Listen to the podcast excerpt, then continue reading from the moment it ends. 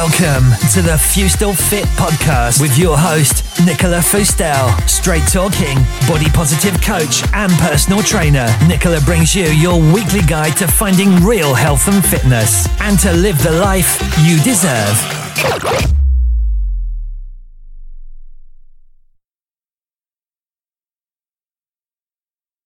Welcome to episode 14, where I speak to Dr. Nina. She's a psychoanalyst, author, and speaker specializing in weight, body image, and disordered eating with a successful clinic practice in Los Angeles. Woo! Another one from around the world. Oh, I so wish I could get out there into the US. This just feels so cold and grey in England right now. Anyway, so in addition to that, she helps people who crave for healthier, happy relationships with food and themselves. And she has an award winning blog, Make Peace with Food. She hosts a popular podcast called Win the Diet War with Dr. Nina and produces a video series, The Dr. Nina Show. So, we spoke obviously about disordered eating, but Nina's own story, and then how she has become the great coach that she is through the experience that she has with her clients. So, I hope you're going to enjoy this episode. I'd love to hear your feedback at the end and if you found it useful. Hello, Dr. Nina, and welcome to the show. Um, it's a pleasure to be here. Well, I stumbled across your work because I'm I'm on my own journey of like ending diets and becoming body positive. and um, just to tell you a little bit about me, so I'm a personal trainer and fitness instructor, and um, I had a background of eating disorders and yo-yo dieting for years, and I just suddenly saw the light and discovered this whole new world out there of all body positive um, people, activists, and people who are coaching and fitness professionals, and they're all you know, anti diet and completely opposite to what I was before. And that's kind of where I found you. So I was really interested to hear about you, your work, and um, let other people hear as well. Wonderful. So, shall I just dive straight into the questions? Yeah, dive right in. Okay, so I just wanted to ask you then a little bit about your background and what led you to do the work that you do. Well, when I was five years old, I suddenly developed an obsession with my thighs. I suddenly thought that if my legs were thinner, somehow that I would be better. And by the way, I was a perfectly normal weight child. My mom did not read any magazines and I wasn't allowed to watch TV. Like like any magazines would be Time magazine or, or Sunset. Like there were no models that I was looking at. There was no media that was influencing my way of thinking. Mm-hmm. So at five began my journey into hell, which just got worse as I got older. And throughout adolescence into college, my last thought at night was, what did I eat today? And I would fall asleep counting calories and fat grams and calculating every bite and wondering if I'd lose weight the next morning or gain it. So the scale became my, my biggest friend and my biggest enemy. Um, and it, it just took over my life. If I went hiking with friends, I would be not thinking, oh, it's a beautiful day. I'm having a good time with my friends. This is awesome. I would be calculating how many calories I was burning. Mm-hmm. And so I alternated severe restriction and deprivation with binging and eventually purging. But so I was thin, but I was in a constant, sometimes thinner than other times, um, sometimes not so thin, but I was overall in, just in a constant state of anxiety. So eventually, I went to therapy and I shared my boyfriend stuff, my goals, my dreams, my fears, my parents' stuff, everything. Everything. I was open with my therapist about every aspect of my life except for one.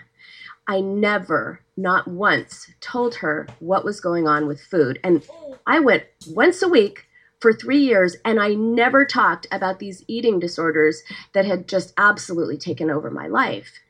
Um, and then into therapy, I started noticing some changes. So restricting food no longer made me feel like strong and superior. It started to make me feel deprived. And I started to feel hungry for food and for life. Um, so at the end of the three years of seeing my therapist, never ever once having told her about what was going on with food, all my eating disorder issues were totally gone. And people say to me, "How was that possible? Like how how can you get over eating disorders without ever talking about food?" And the answer is that my eating disorder, my problems with food, were just a symptom of the actual problem, which is my mean relationship with myself. So in therapy, when I learned how to cope with difficult situations instead of distracting myself with thoughts of food or my body, and when I learned to soothe myself with words instead of using ice cream or cookies, everything changed. So, uh, and I should also say, why why at age five did I suddenly decide that I need to be thinner?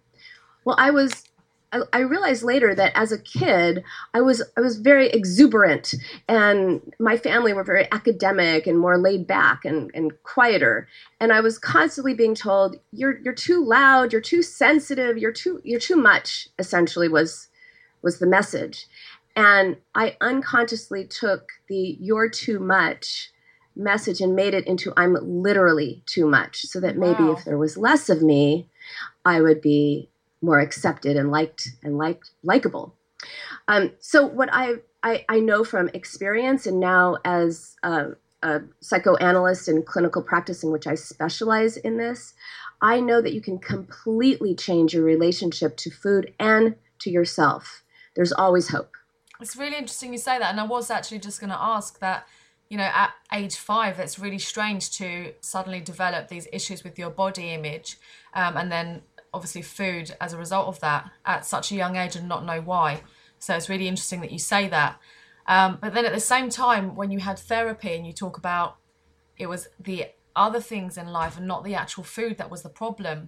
And I hear other people saying it the opposite way around that it is just the food because when some people are obviously starving themselves through dieting, that then causes them to binge eat and then so on, and then the cycle appears.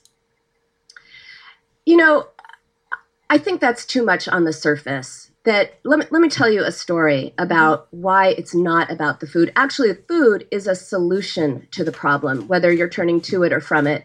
So in my clinical practice, I deal with eating disorders, but in my all my online stuff, I deal with dieters, anyone who with an unhealthy, unhappy relationship to food. But uh, a patient came in one day and she told me, you know, Dr. Nina, maybe your other people have emotional issues but she said that she was a food addict and that she could prove it. And I said, Well, do tell. So she told me that she'd had a wonderful day the day before. She was watching TV, she was chilling out, everything was fine, nothing was bothering her. And all of a sudden, Ben and Jerry's was calling her name, as she put it. It was calling my name. So she said, Clearly, nothing was wrong, nothing was bothering me. I'm addicted to Chunky Monkey. So I asked her what the show that she was watching was about, and she told me it was Charmed, which was her favorite show. Mm-hmm. So she said, See, I was happy. I'm watching my favorite show. So when I asked her what the episode was about, she told me it was when the sisters start fighting because the devil comes down and everything gets very contentious. And then suddenly she stopped and she said, Oh, wait, I get it. Because it turned out the TV show she was watching had activated some feelings she had about her own sisters. And before that anxiety could even reach consciousness, she turned to ice cream for comfort. Mm-hmm. So if we had focused on food, we would have completely missed everything else that's going on. What you're talking about with deprivation leading to binging, that is more about overeating, right? So if you don't eat enough, then you get to the point where you're starving and then you can't stop and th- there's that kind of a cycle. But I'm talking about using food, whether you know it or not, to resolve a psychological conflict that you may not even as as with this patient be aware of. Yeah. So what I help people do is figure out what's out of awareness but not out of operation. Mm-hmm. So you're talking about emotional eating um emo- beyond emotional eating i mean emotional eating is part of it but it's it's it's much more than just eating to resolve uh distract or resolve um, a feeling mm-hmm. you know sometimes people can convert emotional um emotional pain to physical. I have many, many, many people who tell me that they eat so much they're that they're in pain. They're like, oh, I ate so much my stomach hurt all night. Well, usually if we backtrack, something is hurting them and that they start expressing that they convert the emotional pain to physical. So we re- really want to look at what is going on inside that's getting enacted or expressed with food. Uh, and when you get to the, it's sort of like the weed and, and the root, the weed is uh, dieting and what's going on with food. If you pluck a weed, of course, it's going to grow back. The weed is grown by a root, and that root is, as all gardeners know, underground. So you can't see it, but you know it's there because it's causing the weed. Mm-hmm. So what I do is I call it emotional gardening because uh, much like our unconscious, it, we're in the dark about what's going on. So we've got to dig out and, and bring it into the light and then resolve it. Just as with uh, my patient or with myself, dealing with my relationship to myself changed my relationship to food. It doesn't go the other way around. So why do you think that happens then that when people have all these emotional triggers that it then turns to food? Well, food are people people need to understand why food. Now, I get this question a lot. Why food? One woman even asked me, she said, why food? If only I were addicted to meth, I'd be skinny. I mean, she and she was serious. It, it was sort of appalling. Um, so why food? And I don't. By the way, I don't believe in food addiction. Uh, I believe in eating addiction, but that's different from food addiction. But why food? Food, our very first experience of relationship, of bonding, of being connected to another person is the experience of being fed as infants. Mm-hmm. And so, somewhere deep in our psyche, food equals relationship. So, when you talk about, say, comfort food, what you're really talking about is a wish to be comforted by another person. But people can be unreliable and unpredictable and unavailable. Whereas food is reliable, predictable, and always available. Mm-hmm. So, so people turn to food for comfort because people may not be able to provide what they need. Okay. So let's talk a little bit about diets. And obviously, every year there's new diets that come out low carbs, gluten free, paleo. Why do you think that diets don't work? Well, diets fail because on some level they are about deprivation. And that always leads to overeating or even binging. And that's because the anticipation of not being able to eat what you want will make you want it more. So if you're thinking about not having pizza or pasta or ice cream, then you've got pizza and pasta and ice cream on the brain all day, and that puts the focus on the wrong thing, which is what you're eating instead of why you're eating. So ultimately, diets fail because they only deal with food, and to to permanently change your relationship to food, you've got to focus not on what you're eating, but what is eating at you. So you could be using it for comfort, for distraction, to numb yourself, to be symbolically fulfilled, to, as I said before, express pain. Um, you got to figure out what it's doing for you. I call it uh, uh, binging or overeating or turning to food or whatever it is. It's a frenemy because it is a friend. It is doing something for you but it is also hurting you. Hmm. And um, often people find that certain foods are a trigger for them, like all or nothing. If I have that in the house and I'm just going to eat it till it's gone. Um, what's the best way to deal with food triggers? Well, often what you think of as a, a trigger food actually points to the true trigger, which is the underlying emotion, need, or conflict most people know about emotional eating and they're aware, you know, oh, it's not what I'm eating, it's what's eating at me, like I just said. Um, but they don't know what is going on because they're so good at using food to distract themselves. So I developed a formula to help them figure out what's actually going on inside by looking at what they're eating. So foods that are sweet and smooth and creamy, such as ice cream or frozen yogurt pudding, those kinds of foods, they suggest a longing for comfort for soothing, for nurturing. Foods that are filling, like breads, pasta, cake, pizza, that kind of thing, um, they're correlated to loneliness since they're bulky. I mean, they really fill you up so they can symbolically fill an internal void. And if you crave those kinds of filling foods, that's a clue you may be feeling deprived or lonely and using using those foods to symbolically fill up. And foods that are crunchy like chips or pretzels, anything with a crunch, that's associated with anger. So if crunchy foods are the ones you turn to the most, you may be angry, frustrated, annoyed, something like that with someone or something in your life, but turning it, expressing with food and then turning it on yourself, getting mad at yourself usually for what you're eating. Um, so also, I, I've heard people say that they know what they're feeling, they've felt their feelings, nothing has changed. So clearly they tell me food is the problem. And my answer to that is that they're feeling emotions that they're aware of, but something else is going on that they're not aware of. So if you've cried and cried and you're still sad, there is another emotion that's not getting expressed. Often with women, it's anger. Or, and this is true of, of men, you're if you're mad all the time and you're pissed off and you're expressing it all the time, but you, you you're you're always mad and nothing nothing helps, then maybe underneath all that anger is sadness. Um, women are, are, taught in our culture, you know, don't you know, be nice, don't get mad, and men are taught boys don't cry. So uh, you've got to really dig and figure out what is going on in you that you're trying to express. Because once you express it, it goes away. That's how you get rid of feelings. You can't drop them, you can't lose them, you can't positive think them away.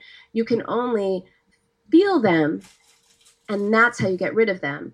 I know, you know, anyone with kids knows that they've they've seen children who get upset and they'll cry or they'll get mad, and then th- once they're done, they're done. Hmm.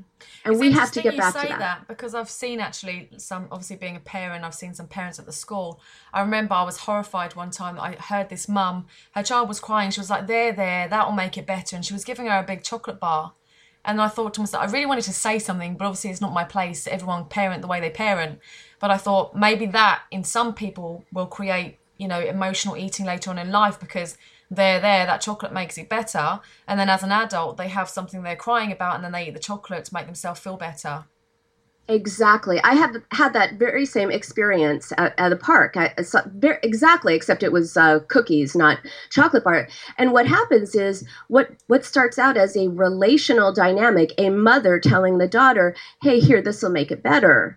Then later on in life, that becomes the internal dialogue in the person. So the daughter becomes an adult who starts to feel something and tells herself, "Hey, there, there." have chocolate that'll make it better don't feel your feelings feelings are upsetting to other people feelings make other people nervous feel people don't know how to handle feelings just eat something and that'll take it away except it doesn't Yeah. And feelings are hard work, aren't they? To actually live your life and, and have all your feelings and not eat them away or use something else to distract yourself from them. We're so afraid of feelings in our culture and we're taught that we're somehow weak if we express feelings and strong if we don't and I, I actually think it's the other way around. It takes a lot of strength to feel difficult painful emotions. But the good news is once you've felt them they dissipate. If you don't feel them they just pile up and pile up and pile up and then it, it becomes overwhelming and untenable and too much so if you just uh, can trust that expressing your feelings will help, not not hurt. You're not going to be stuck in this awful feeling. You're going to feel better afterwards, and it doesn't make you weak. Uh, it will be a lot easier. So your website and brand is all ditch the diets. It's all about ditching the diets. So how do you help people then to ditch the diets and then move away from emotional eating if they still then want to lose weight? Well, I help them identify why they're eating, what is going on that's turning that's making them turn to food. Also, for some of them, what is what is weight doing for them? Most people think I I'm gonna I can't wait until my life I lose weight my life will start. But then when we really dig into it, there's some often some ways that weight may protect them. Um, I've heard well bad things don't happen to fat girls is what one person literally told me um, or fears of being objectified or fears of you know all kinds of things it's always always to the individual so i help them identify individually what is going on with them what is what is this cycle doing for them? How is it helping them cope? How is it helping them protect themselves, even though it's also hurting them? And then address the underlying thoughts and beliefs they have about themselves and the world. And when you do that, everything with food changes because thoughts and beliefs lead to feelings, lead to behavior. If you just focus on the behavior, you get nowhere. Yeah. So you mentioned there a little bit about body image and how we feel about our bodies. What role does self acceptance and self esteem play in our body image? Well, I want to define self-acceptance because that that expression is used a lot and I think sometimes people don't even know what it means, but I define it as it's it's balancing different parts of yourself, holding on to the things you like about yourself along with those that you'd like to change. So it's not about being perfect, it's about allowing yourself to be perfectly imperfect. And really, it is the cornerstone of your relationship to yourself and others. So, too often when people think about them themselves, they think only of their bodies. I had a, a woman who told me that she she was the queen of self care, and she told me that she she's like I don't know why I don't feel better. I take good, such good care of myself, and I said, well, what do you mean? She said, well, I you know I get facials once a month. I get my nails done. I get my hair blown out. I get mani, mani pedis. Why don't I feel better? And I told her, well, that is not taking care of yourself. That is grooming. And those are different things. And she said, well, what other self, what, what are you talking about? What other self is there? She had, that was an extreme example. She had no concept of, of the, the range of qualities that actually made up her as a person. So, um, the role of self acceptance in weight loss is to think of it this way you wouldn't love your friends more if they lost weight, right? You wouldn't suddenly be like, oh, she's so much nicer now that she's lost 10 pounds. You love your friends because they're nice, they're they're fun, they're funny, they're supportive, they're warm, they're they're great people, um, and and there are a whole range of qualities that also make you the unique person you are. And so I I challenge people to identify, embrace, and nurture all those parts of themselves because they all need their attention. So there are three ways that you can increase your, your sense of self acceptance. One is accept the full range of your emotions, as we were just talking about. Um, so many people have a problem with their internal worlds and their emotions, and we we turn we turn emotions into something negative, like you know, you're, you're, sad, take an antidepressant, you're anxious, take a pill for that too. And if you're angry, oh, you know, there's something wrong with you, go to anger management. So sometimes huge feelings can be converted into actually feeling huge. If we think about our culture describes intense issues, they're said to, to be weighty or heavy. Mm-hmm. So challenge the idea that your feelings are too much um, and accept that whatever you're feeling is a reaction to a situation, not a character flaw. Uh, the second part of self acceptance is to accept that perfection is unattainable. So if you've ever said anything like, oh, I can't stand my gross, squishy stomach, I'm so disgusting, as many of us probably can relate to that, you know, the, the message from you to you is you've got to be perfect to be acceptable. And when you objectify yourself like that, your primary relationship is to your body instead of to people because then you may be waiting to be perfect before you date. You may be waiting to be perfect before you change jobs or go back to school or leave your marriage you know if you're defining perfection by a number on the scale you're going to be stuck in your life always because that definition of perfection often changes as you near your goal and the finish line just keeps getting further and further out of reach mm-hmm. so perfection is unattainable. It's part of the reality of life. And another way to increase your sense of self acceptance and self esteem is to trust the positive views that other people have of you. Often we have this filter that we, we grasp onto the negative and just dismiss the positive. So if you feel good about yourself, you will trust that other people will have a positive view of you. But if if you if you trust that other people have a positive view of you, you will feel good about yourself, right? So it, put it this way if you judge yourself, it's easy to believe that other people are judging you. And when you're overly self critical, you're going to accept criticism from other people and maybe even stay in an unhealthy relationship. So when people like you, admire you, respect you, believe them, take it in. Mm-hmm. Um, and when you give yourself and the people you love the right to be perfectly imperfect, that will also improve the closeness and qualities of, re- of your relationships, which will make you turn to people, perhaps instead of to food. I mean, how long do you think it would take somebody to change from diet culture and self loathing to be comfortable with their body and um, getting a normal relationship with food? I think it it always depends on the person, their history, how long they've been struggling, how deeply entrenched it is. But that said, um, I developed a 30 day program called Kick the Diet Habit. And the people who've gone through it well, tell me that 30 days has made a remarkable difference in the way that they relate to themselves. I had a woman say that after 40 years of torture, she felt as if she was finally free and she could enjoy her life and herself. Um, so it, it does depend on your, your own history and and all of that, but you can, if you're diligent, make pretty fast changes. Mm-hmm. And so, what barriers have you come across, either with yourself in the past or with clients in giving up dieting? It's in whatever way that it serves them.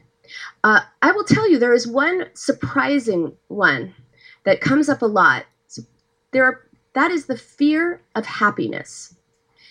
And now you may be listening and thinking, what, what, what is she talking about? Who, who could be afraid of being happy?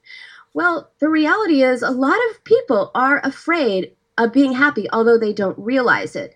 Uh, they start talking about when things are going quote unquote too well that the uh, the, the rug's going to be pulled out from underneath them or they don't deserve this happiness or there's something that they feel bad about themselves so if they feel good about themselves they're going to get punished so as long as they don't feel good about their weight they feel safe in the world they feel safe as if nothing bad is going to happen as long as the bad thing is already happening yeah that's a very big barrier. Yes, uh, and and uh, another one is fear of impulsivity. I've had people say, "Well, I'm afraid that if I lose weight, I'm just gonna I'm gonna have an affair. I'm gonna lose, you know, I'm gonna lose weight, and I'm gonna I'm gonna leave my husband."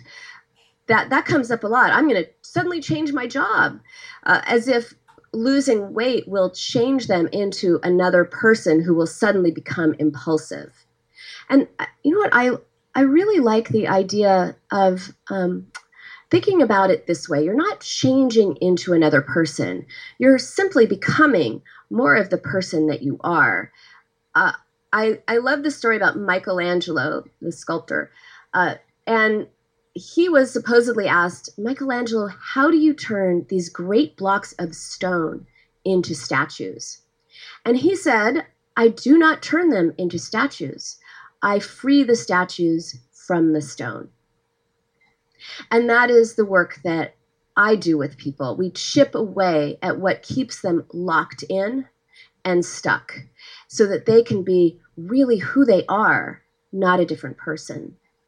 Uh, the other the other common reason that people are afraid to lose weight is fear of being objectified, fear of being uh, that suddenly people will like them only for their their bodies and not themselves fear of just becoming a thing to other people particularly with people who have a history of abuse mm-hmm.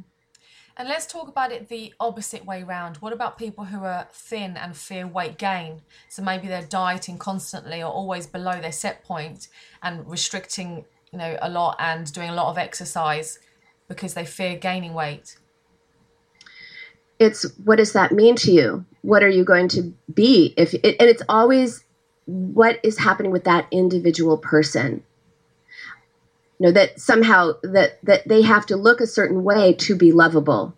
That if there's more of them that people will like them less. And that is this sense that they are overly invested in their likability being in their looks in their in their size. Do you think a lot of it's to do with the media and culture though with fat shaming absolutely but the intensity of it has goes beyond the media i have people in my practice men as well as women who have been struggling for 40 50 60 years. I have people in their 70s that come to see me who have been struggling with food in one way or another anorexia, bulimia, and binge eating disorders uh, for decades, well before there was any media stuff. And well before men you know men's fitness is relatively new and these guys aren't reading men's fitness or you know, they're not affected by the media. They're using this way of being um, relating to themselves and food as a way of expressing something inside. So i think that the media can can sort of uh, trigger or or intensify uh, this body dissatisfaction but i but i think it can only do that if there's already um, a, an, a propensity towards having a toxic relationship to yourself. Mm-hmm. Can we talk a little bit about willpower? I just briefly saw one of your videos on willpower, and obviously, it's something that people use in terms of trying to stop themselves from eating in a diet situation and then feeling like they've fallen off the wagon or a certain food was triggering and it made them fall off the wagon and let the diet go out the window. Can you explain a little bit about willpower? Well, again, thoughts and feelings and conflicts uh, lead to uh, thoughts and beliefs lead to feelings, which lead to behavior. So if you only are dealing with behavior with willpower, you never resolve the underlying issue. Willpower is about going into a, your emotional garden and just taking a weed, just taking the top of the weed off, taking the top of the weed off. You will get nowhere and you will torture yourself, and that weed will continue to grow back. So, my story of the patient who was uh, quote unquote addicted to ice cream illustrates how it's not about willpower. She'd been using willpower for decades.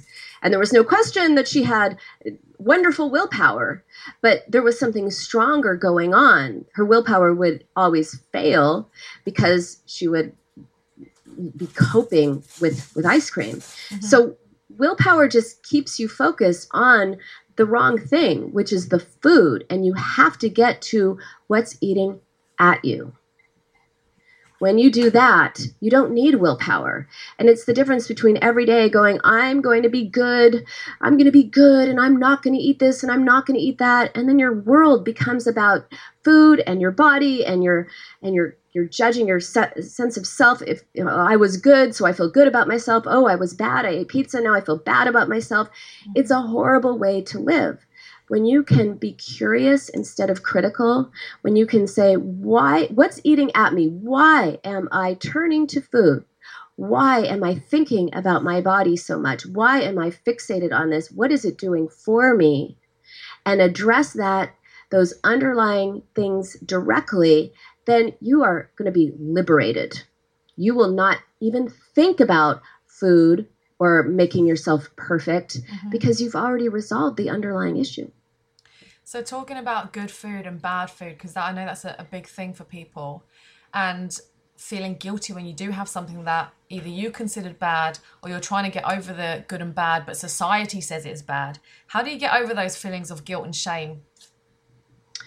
Well, guilt is about doing something that you shouldn't do. So guilt sounds like, oh, um, there, there's something wrong with what I just did. I ate pizza. There's something wrong with that. I feel guilty. Shame is about who you are. So shame sounds like there's something wrong with me because I ate pizza. And of course shame is more is deeper and more pervasive. I I don't I, I don't like thinking in terms of good food or bad food because of course the anticipation of deprivation only makes you want something more. Mm-hmm. Uh, as an example, we've got Halloween coming up, and a few years ago, one of my daughters um, her friends, one of her friends, her parents would only let her have two pieces of Halloween candy at Halloween, and then two the next day, and two the next day, and they hid the candy, and it was this big deal. I tell my daughter, have as much as you like. And you know what happens?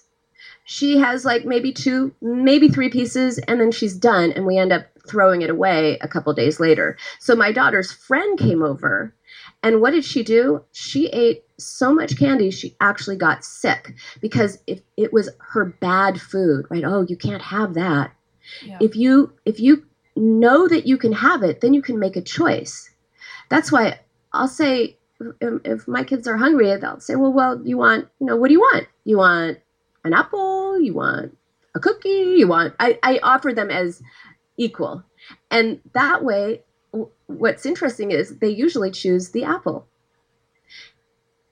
because we, if you're not eating at, to resolve something emotional, you are more intuitive to your body, and kids know when they're not being told don't eat this and this is good and that's bad kids know oh wait you know what? I an apple is really what my body needs. They know it without knowing that they know it. Mm-hmm. and we lose our sense of intuitive eating when we start dividing food into good food and bad food.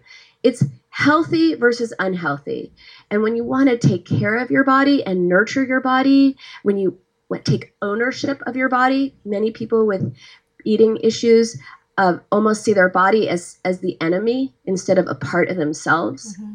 But when it's a part of you that you want to nurture and care for, then you're going to want to f- feed it yourself good food rather than bad more often than not. And let's talk a little bit about intuitive eating, because obviously, to eat intuitively, as you're saying, with the children before they have any shame and guilt or any emotional issues, um, they should know when they're hungry and when they're full.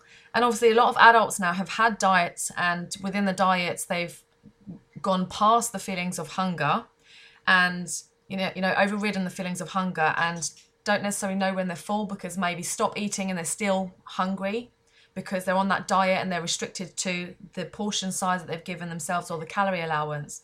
So, how do you then get back in tune with your body and know the real signals of hunger and fullness? Well, I regarding I deal with the psychology of eating, so I send my patients to a dietitian who helps them with the actual food. But what I have found, because a lot of people do not go to dietitians, they just deal with the um, the underlying psychological aspect, which once that is out of the way, they can then learn to have a, a, a more natural relationship to food. But uh, it's really out of my purview, the actual food part. I deal with the psychology. Okay, yeah, but I still mean the your hunger and fullness because if you're emotionally eating, you, you might feel hungry when actually it's an emotion. Yes. Oh, I'm so glad you said that because any feeling of yearning can be experienced as hunger. And so recognizing, well, what am I hungry for?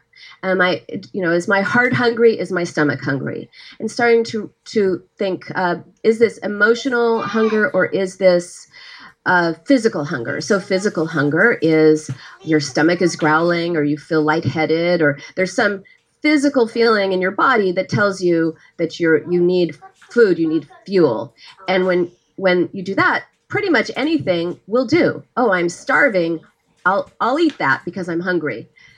Emotional eating, on the other hand, is is more about, oh that sounds good, or oh that looks good. That's that's your clue that you are trying to resolve something or escape something um, through food. So to to recognize, are you physically hungry or do you have a hungry heart? And the more that people check in with themselves, they can start to discern what's going on. And if they are uh, if they're physically hungry, okay, good, eat eat something. If you're emotionally hungry, what what is it? What is what is it that you're yearning for? What is that you're feeling? What is that you're want is it that you're wanting more of?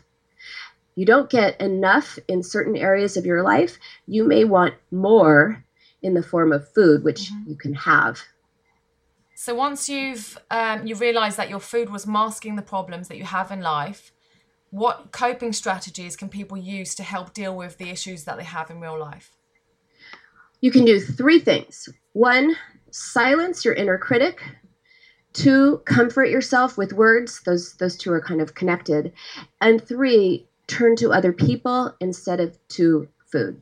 So silencing your inner critic and comforting yourself with words are definitely related concepts because if you're telling yourself things like uh, you're not good enough you don't deserve to be happy or i'm such a loser you may eat to escape that internal critic, the part of you that is attacking your your spirit and and stopping you from living your best life. And I find that a lot of people talk to themselves in in, in a, an interesting way. They will say things like, "I was at a party and I ate pizza and I really wanted it and I thought, what the heck, I'm just going to eat it. And afterwards, I, I said to myself, oh, you are such a loser. You can't, you have no willpower. Notice how they shift from I, I ate the pizza, to you, the attacking you, uh, accusing them of, of being bad. So, a quick way of identifying your inner critic is to catch when you talk to yourself in the second person. If you're saying, you're, you're such a loser, you have no willpower, rather than, I have no willpower. So the flip side of being critical is giving comfort. If you know you need comfort, if you know you're upset, think about how you act towards your friends when they're feeling upset. You know, if, if your best friend or your husband or your wife or your kid is upset, you don't hand them some ice cream and say, "Well, here you go." Um, you you at least I hope not. Well maybe that woman did with the with the chocolate bar. But but if, if you wouldn't say something to a friend a child or a loved one don't say it to yourself. So how do you how do you comfort yourself with words? How do you speak nicely to yourself? First you have to acknowledge what's going on and ask questions so if if a friend is going through a rough time you might say something like you know i know you're feeling terrible acknowledgement it's really difficult. It's really painful, which acknowledges it. What would make you feel better right now? Mm-hmm. So if if you say that to yourself instead of going to food, I feel sad, I'm upset, I'm I'm mad, this is hard. What do I need right now that will really make me feel better? Not this food. This food will work for a little bit, it'll take me in, away from myself, but then what? What do I really need? So acknowledging emotions is very validating, and asking questions helps you find the answers. And it feels way better than calling yourself names. But at the same time, a lot of people and a lot of my clients even are really hard on themselves as well. So I know they'll definitely benefit from this question. Um, and when you're really hard on yourself or even hating yourself, how can you turn that around to then have compassion with yourself as you would your own child or your friend? you know, you just have to say, why do you hate yourself? What, where does this come from? And don't let it be, oh, well, I'm, I weigh too much. There is some reason that you think badly of yourself. And it, it has, it may seem as if it has to do with the number on the scale, but it doesn't. Why do you think that you, there's something wrong with you? Why? How is this familiar? Often the, the you voice, not always, but often it's the voice of someone who talked to them that way, um, that they've internalized. another thing to do that can help is to take care with your tone, because the way you talk to yourself uh, is crucial. So if you, uh, well, I had I had a patient who said I tried talking to myself and it didn't work. So I, I asked her what she said. She said, I told myself, you know, I'm, I'm sad and upset. It's going to be better. You're going to be okay. And I said, Well, no wonder you didn't feel better because that is not very comforting. You say, you could say the same words, you know, I'm sad and I'm and I'm upset. It's going to it's going to be better. I'm going to be okay. That feels better. Tone is essential because a soothing tone feels like a verbal hug. Uh, you have to you have to challenge back to your question, you have to challenge the idea of why is it that you're so deserving of this mean, vicious, cruel, contemptuous treatment? And why is it that someone else who may do the same thing, you don't feel that way at all? I find that many of my patients treat other people the way they would have liked to have been treated, and they treat themselves the way they were treated and it's not always parents, you know, at all. It's teachers or someone who treated them harshly. They've internalized that that relationship and they're doing it to themselves over and over and over. Mm-hmm. So, do you think then that weight and dieting is not the issue? And once we dig deep and find out what the real issues are, that people can then be happy in their diverse bodies? And for some, that'll be thinner, and some that'll be fatter. And you know, you just everyone will get into their happy set point with their body. Sorry, that yeah, your set point weight with their body, and then just be fine with that. Absolutely. And I, I don't just think that, I know that. And I see that on a daily basis. I see it with my patients, I see it with the people in my program, who people who who if I tell them you will one day not recover. I don't even like the term recover. You recover from the flu or a bad breakup. You liberate yourself from this toxic relationship to yourself, this unhealthy, unhappy relationship to food. By making peace with yourself, you make peace with food. That's the key. When you change your relationship to yourself, that leads to food being lunch and dinner and enjoy it instead of a battleground. And why do you think this happened? Why is the society these days so obsessed with body and food? I wish I knew. I wish I knew. I, I mean I, I, I think it's it's it's always been there to an extent, but there's a there's a book. I'm the name of it is escaping me, but it's a book that that looked at the journals of young girls uh, over the last 100 years. And a hundred years ago, girls were writing in their journals about wanting to be a good person and wanting to be morally right and wanting to be, you know, have a good character. And as the years went by, they started talking less and less and less about that and more and more about their bodies and wanting to be thin. And to me, that is an absolute tragedy that we've gone from uh, valuing who we are as people to valuing what we look like. Mm-hmm. And we, we as a culture need to challenge this because it simply objectifies us all, not just girls and women, but men too are affected by this. And we need to like reclaim our, our souls, I think yeah. and find more meaning in in life than w- what do you look like? Yeah definitely i agree with that. So what can we do to create change in our perception of the world and also see life in other people's shoes? It's a big question. Yes i'm trying to i'm um i think it is here here's here's what i just thought of um uh, there was a parable I heard about uh, a bunch of starfish, hundreds and hundreds of starfish that were washed up on the beach.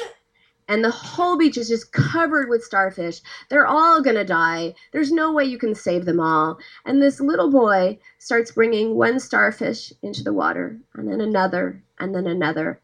And there's no way he's he would be there for decades, right? There's no way you can just say you could save all the starfish.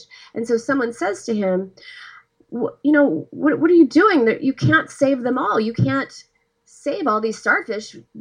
It's not going to make a difference. And the boy says, you know what? It makes a difference to this starfish that I'm putting in the ocean. And so we have to look at if, if you if you make a difference in one person's life, then that person also makes a difference in the people around them.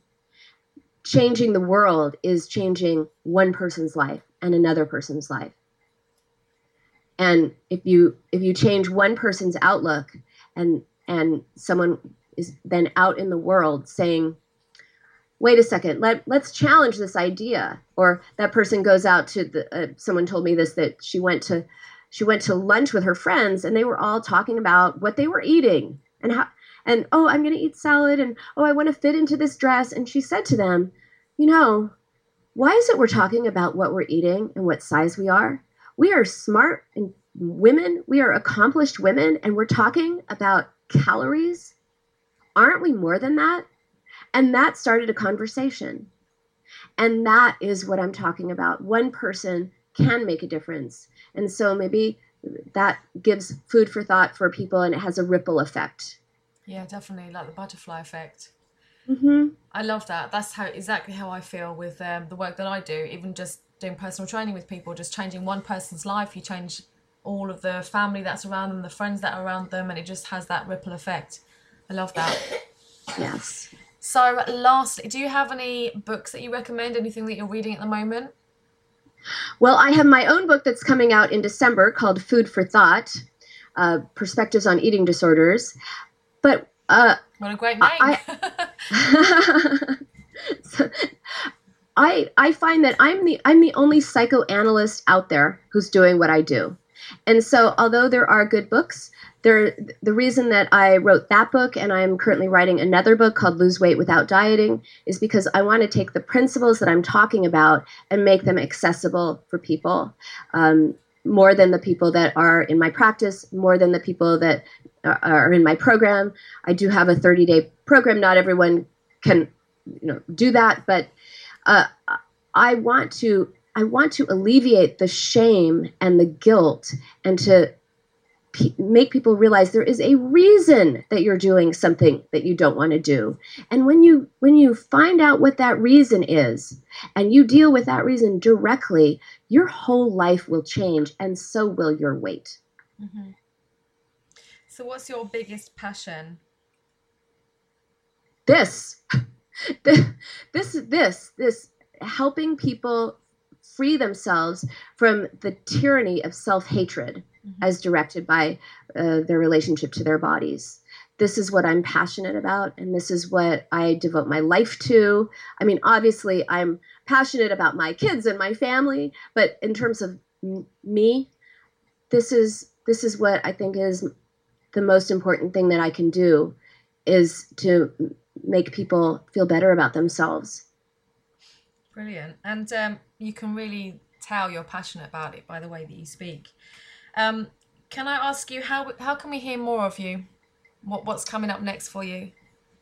Well, you can go on my website, winthedietwar.com, and you can find my podcast. Um, my YouTube series is called The Dr. Nina Show Wi- Lose Weight Without Dieting. Can, and my blog, Make Peace with Food. You can access all of those from my website. Brilliant, fantastic. Is there anything else that you wanted me to ask or you want to add in? No, I think we've covered it all. Brilliant. Well, for today. we've, yes, we've covered it all. Thank you. I'm sorry for some of my um, not so articulate questions. Oh no, they were perfectly articulate. I'm what are you talking there. about? but your answers I- were, I- were brilliant. You you um ca- came round it well. so- No, I, I I really appreciated your questions because they were thoughtful and made me made me think, and I always appreciate that. oh, good. well, thank you so much for your time. Thank you so much for having me, and just right. let me know when it airs, and I will send people to you. Okay, fantastic. I will do. All right. Thank you so Have a- much. You're welcome. Have a great day. And you. Bye. Bye. If you like this episode, don't forget to subscribe and leave Nicola a review on iTunes. You can also check out the show notes and get other free content on her website, foodstillfit.co.uk. If you'd like to contact Nicola, email nicola at foodstillfit.co.uk.